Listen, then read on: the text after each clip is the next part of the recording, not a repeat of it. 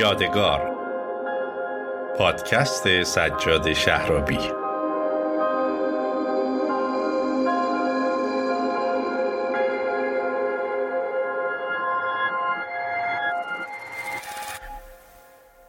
سلام وقتتون بخیر به اپیزود سوم پادکست یادگار. خیلی خوش اومدید. احساس می‌کنم هنوز توی اپیزود سومم جا داره که بگم ما در پادکست یادگار در مورد زندان صحبت می‌کنیم و به طور کلی در مورد فرایند جاری زندگی زندانیا توی زندان باهاتون گپ می‌زنیم. توی اپیزود اول در مورد بهداشت در زندان صحبت کردیم. در اپیزود دوم در مورد معامله و خرید در زندان صحبت کردیم و در این اپیزود می‌خوایم در مورد ملاقات در زندان با شما بزنیم. ملاقات در زندان معمولا به سه دسته تقسیم میشه. ملاقات کابینی ملاقات حضوری و ملاقات شرعی که بعضی اوقات بهش ملاقات خصوصی هم میگن. اینکه چه کسایی می‌تونن به ملاقات زندانی بیان در همه زندانهای ایران یکیه. یعنی قانونا باید یکی باشه چون جزء بندهای آیننامه داخلی زندانه و البته حتما می‌دونید که بندهای همین آیننامه در موارد فراوانی نقض شده و احتمالا بازم میشه و مورد بیاهمیتی قرار می‌گیره. اما بستگان درجه یک مثل پدر، مادر، همسر، فرزندان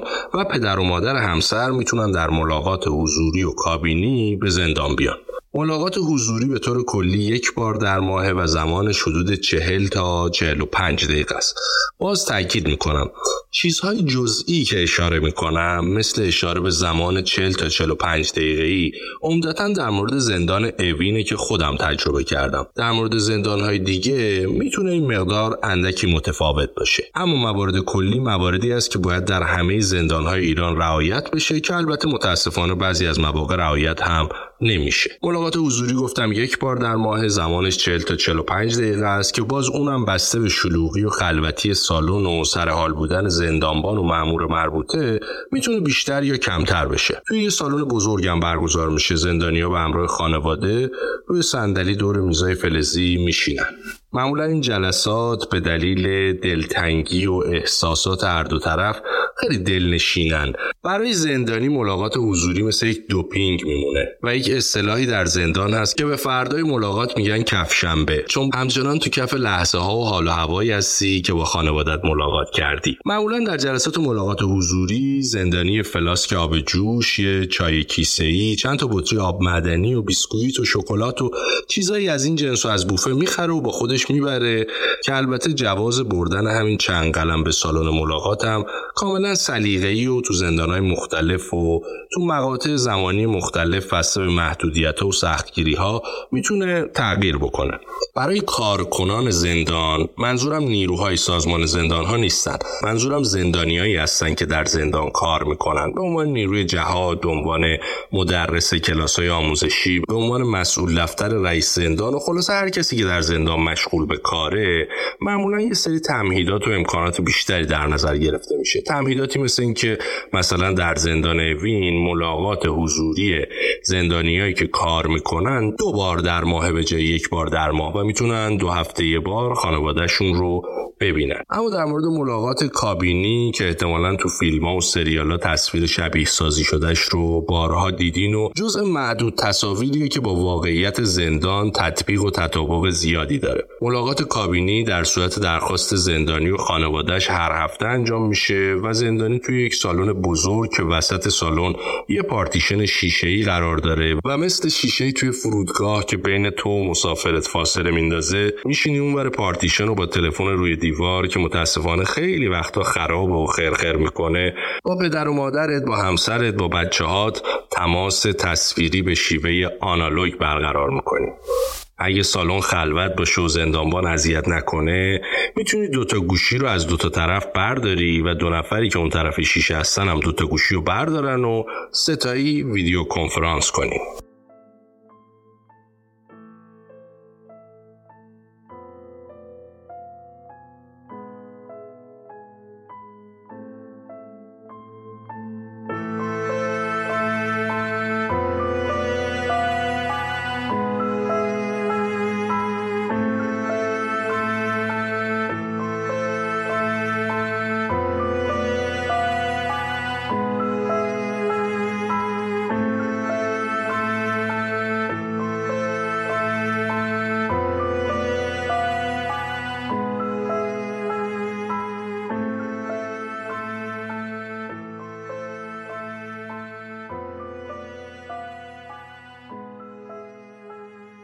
عباس دهقان درویش گنابادی و از مدیران وبسایت مجذوبان نور که از اسفند سال 96 و در جریان اعتراضات گلستان هفتم بازداشت شده بود پس از پنج سال حبس در بهمن سال 1401 از زندان اوین آزاد شد. او که تمام مدت رو بدون مرخصی در زندان گذرونده بود درباره وضعیت ملاقات به پادکست یادگار اینطور میگه. بر اساس مفاد نامه اجرایی سازمان زندان ها زندانی حق داره که بستگان درجه یکش رو هفته یک بار ملاقات کنه که زمانش هم نباید کمتر از 20 دقیقه باشه. این ملاقات ها به چند صورت انجام میشه ملاقات کابینی ملاقات حضوری و ملاقات شرعی که در ادبیات زندان به ملاقات خصوصی هم شناخته میشه. ملاقات کابین در یک سالن بزرگ انجام میشه که باجه های تلفنی داره زندانی با شیشه از خانواده خودش جدا شده و از پشت شیشه نشکن می‌تونه خانوادهش رو ببینه. مکالمات زندانی با خانوادهش در زمان ملاقات کابین کاملا شنود میشه به وسیله زندانبان و بعد از اتمام 20 دقیقه باید سالن رو ترک کنه. شیوه دیگر ملاقات ملاقات حضوری هستش که به عنوان یک امتیاز از جانب زندانبان شناخته میشه. و به اون شکلی که آینامه اعلام کرده اگر زندانی حسن رفتار داشته باشه و مورد تایید مسئولین زندان باشه می‌تونه از این امتیاز استفاده بکنه در یک سالن دیگری و خانوادهش رو می‌تونه بدون حضور مراقب از نزدیک ببینه و اونها رو در آغوش بکشه و با اونها صحبت کنه.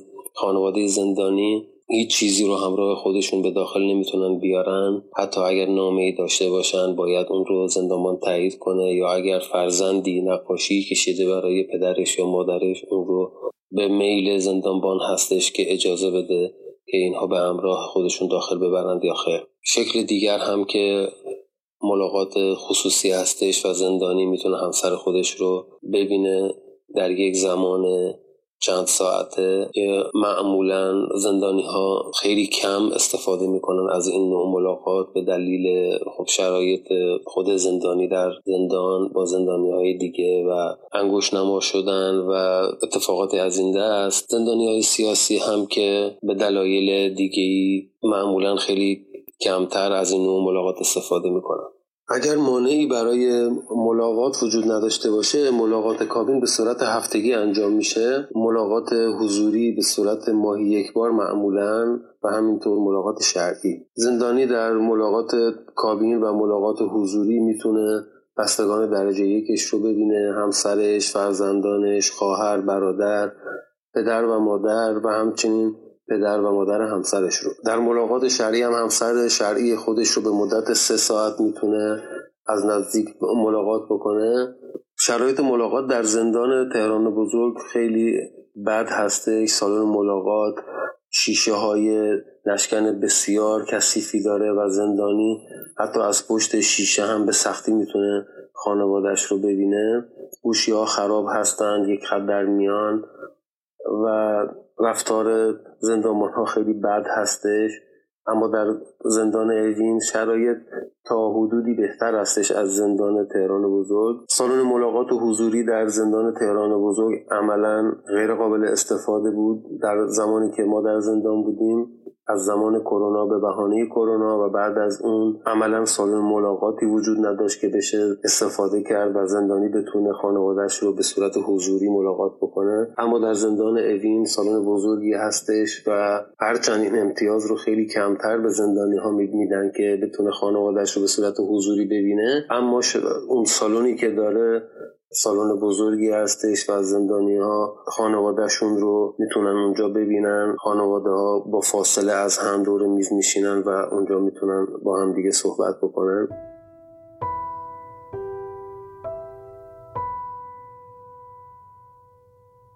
راستی در مورد ملاقات در بند 209 زندان اوین یا بند دو الف سپاه هم همینقدر بگم تا وقتی انفرادی هستی که خب اصلا فکر کردم به ملاقات هم فکر بیهوده ایه.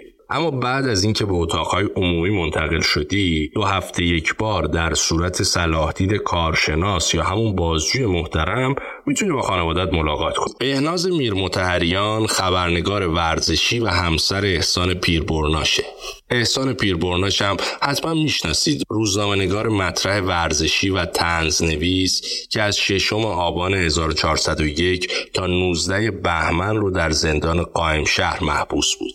بهناز میر متحریان همسر احسان در مورد تجربه خودش از روزهایی که برای ملاقات احسان می‌رفت به پادکست یادگار اینطور میگه. داستان ملاقات من با احسان با توجه به اینکه اون توی زندان قائم شهر بود و ما ساکن تهران بودیم. داستان پیچیده ای بود برای خودش. یه جورایی من در تمام طول اون سه چهار ماهی که احسان زندانی بود سه بار بیشتر نرفتم قائم شهر. به خاطر اینکه توی دوران بازجویی احسان رو تهدید کرده بودن که ما حتما زن تو دستگیر می‌کنیم. با خودم هم تماس گرفته بودن و این تهدید رو کرده بودن منو که دیگه بچت نه پدر کنار خودش داره و نه مادر و همه اینو باعث شده بود که احسان اصرار داشته باشه که من نرم قائم شهر حتی روز ملاقات و نحوه ملاقات رو هم هیچ کس به من نگفته بود که من نرم. ولی یک فکر می‌کنم حدود 28 آذر بود یعنی ششم آبان احسان دستگیر شد و 28 آذر من یه خود تصمیم گرفتم که بدون اطلاع کسی خودم و کیان با هم بریم ملاقات احسان. بگذاریم که من با چه مصیبتی کیان رو راضی کردم که با من بیاد چون که او نمی اومد و میگفتش که اگه ما بریم ما رو هم توی زندان نگه میدارن خیلی استرس داشت و خیلی نگران بود. دوست نداشت باباشو تو زندان ببینه و تصوری که از زندان داشت خیلی تصور عجیبی بود. خیلی تصور وحشتناکی بود. و به هر حال ما رفتیم. روز سهشنبه بود که ما با خطیه های تهران پارس به سمت قائم شهر رفتیم اونجا. و دم در زندان قبل از اینکه وارد زندان بشین یه اتاق اتاقکی بود که اونجا باید می‌رفتی اسم زندانی رو می‌گفتی اطلاعاتتو می‌دادی مهر می‌زدن کف دستت و میفرستادن داخل زندان. ما رفتیم اونجا و اسم احسان رو گفتیم و به ما گفتن که امروز روز ملاقات احسان نیست. روز ملاقات احسان چهارشنبه هاست. و من چون به کیان قول داده بودم که همون روز برگردیم تهران دیگه اونجا گفتم که من پسرم دو ماه پدرش رو ندیده و بهش قول دادم که امروز برش گردونم تهران و ما امروز باید برگردیم تهران. اگه میشه شما اجازه بدین که ما امروز احسان رو ببینیم. اون آقایی که اونجا بود تا من اسم اینو بردم که من بچه دارم یهو با یه حالت دیوانوار و عصبی و عجیبی شروع کرد به داد زدن بچه داری؟ بچه کوش بچه کجا هست؟ بچه رو ببینم و از توی اتاقک اومد بیرون رفت به سمت کیان و من اصلا تا عمر دارم اون لحظه رو یادم نمیره که کیان لباش سیاه شده بود رنگش پریده بود و شروع کرد به جیغ زدن و گریه کردن. و من رفتم بغلش کردم شروع کردم داد زدن و خیلی لحظات سخت و وحشتناکی رو میگذروندیم و اصلا همه شوکه شده بودن. همه می‌گفتن همه شروع دور جمع شده که اصلا چه کاری می‌کنی؟ و دیگه دم مثلا میخندیدن می‌گفتن شوخی کرد. مثلا یک واکنش و مثلا چیزایی لحظات دیدم که اصلا حزمش هنوزم برام غیر قابل غیر ممکنه در واقع. تا اینکه از داخل زندان اومدن بیرون که چه خبر شده چرا این کارا رو می‌کنید و اینا و خلاصه ما ماجرا رو توضیح دادیم و و دیگه وقتی که دیدن که کیان انقدر حالش بد شده به یه ترتیبی و یه داستان هایی که خالق خودشون دیگه پیاده کردن اجازه دادن که ما روز احسان رو ببینیم. ولی جالب اینجاست که احسان خودش اصلا اطلاع نداشت و ما وقتی که وارد شدیم بگذاریم که کیان همچنان داشت گریه می‌کرد و اصلا حالش دیگه از هم حالش که بد بود مقابل در ورودی بدترم شد. وقتی که احسان اومد بیرون اومد اون جایی که بودیم که ما رو ببینه. چون ملاقات حضوری بود و ملاقات کابینی نداشتن احسان اینا. فقط اقوام درجه یک می‌تونستم ملاقات حضوری داشته باشم احسان باورش نمی‌شد. تمام مدتی که ما اونجا بودیم همینطوری فقط ما رو نگاه می‌کرد و من واقعا فکر می‌کنم خواب می‌بینم. من و کیانم شوکه بودیم ولی او خیلی بیشتر همش میگفتش که من چون خواب بودم منو بیدار کردن گفتن برو بچه تو ببین. من هنوز فکر می‌کنم خوابم. از بس که توی این مدت من خواب دیدم که شما رو دیدم و بیدار شدم دیدم کنارم نیستید. هنوز فکر می‌کنم خوابم. و کیان خیلی شوکه بود خیلی. ولی وقتی احسان رو دید و دید که حداقل شاید تصور که قرار پشت میله های زندان میبینتش وقتی دید که حضوری می‌تونست بغلش کنه. خیلی حس عجیبی بود. اما و خب موقع خدافزی همونطور که خودش هم پیش بینی کرده بود واقعا اتفاق سختی بود. انقدر کیان محکم احسان رو بغل کرده بود و ازش جدا نمی‌شد که تمام سربازایی که اونجا بودن همشون می‌خواستن بزنن زیر گریه. و هیچکس دیگه با اینکه زمان ملاقات تموم شده بود اما هیچکس جرأت نمی‌کرد که بیاد احسان و کیانو از هم جدا بکنن و تا ساعت ها بعدش اصلا حال کیان حال بدی بود حال خودمونم همینطور که جدا شده بودیم از هم.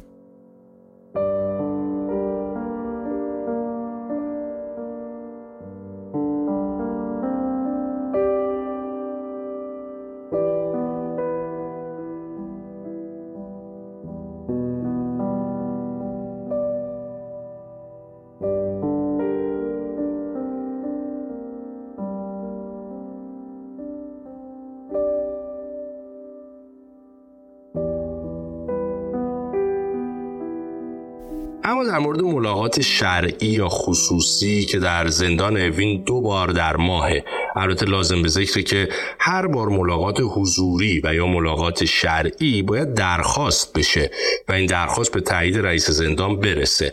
فراوون زندانیانی و اتفاقا عمدتا زندانیان سیاسی هستند که در تمام طول مدت حبسشون شاید چند بار هم نمی‌تونن خانوادهشون رو ببینن.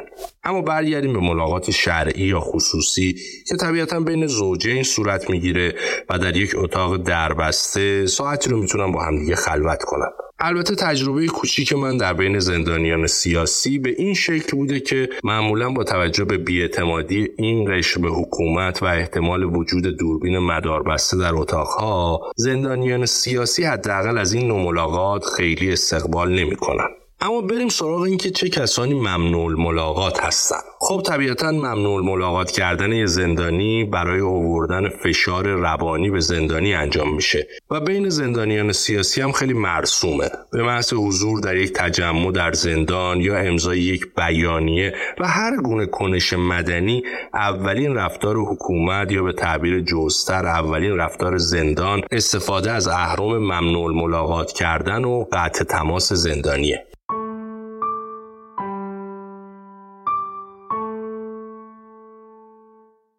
عباس دهقانی زندانی سابق سیاسی که پیشتر بخشی از صحبتاشو شنیدید در مورد ممنوع ملاقات ها به پادکست یادگار اینطور میگه. از اونجایی که مسئولین زندان ملاقات رو به طور کلی یک امتیاز می‌بینند و نه حق اولیه زندانی و خانوادهش با کوچکترین بهانه زندانی رو محروم می‌کنند از دیدار خانواده. زندانی های عادی معمولا با تخلف هایی که در زندان احیانا مرتکب میشند گرفتار چنین محدودیتی میشند اما زندانی های سیاسی از اونجایی که سکوت نمی در برابر تخلف هایی که در زندان اتفاق میفته از جانب مسئولین زندان و اعتراض می‌کنند و یا اینکه تخلف ها و اتفاقات زندان رو به بیرون از زندان اطلاع میدن معمولا از جانب نهاد امنیتی یا قاضی پرونده تحت فشار بیشتری هستند و عملا بیشتر تجربه می‌کنن چنین مسئله ای رو. کما اینکه زندانی های سیاسی هستند که در تمام طول مدت حبس بیشتر از دو یا سه مرتبه موفق به دیدار خانواده نشند کسانی رو در زندان ها داریم که چندین سال هست که موفق به دیدار خانوادهشون نشدن و عملا یک بازوی سرکوب هستش برای حکومت و به راحتی زندانی ها رو تحت فشار می‌ذاره با محروم کردنشون از دیدار عزیزانشون.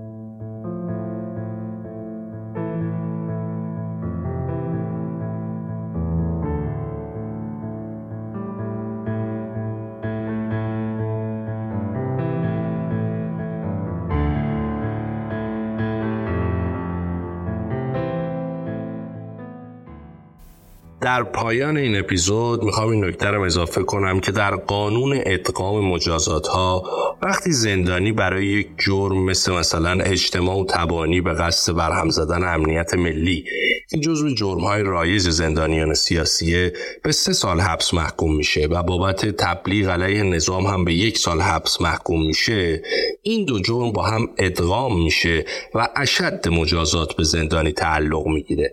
یعنی دوتا مجازاتش جمع نمیشه که سه سال و یک سال چهار سال حبس بکشه. بلکه مجازات اشد و بیشتر بین این دو مجازات رو براش در نظر می‌گیرن و زندانی باید سه سال حبس رو تحمل کنه.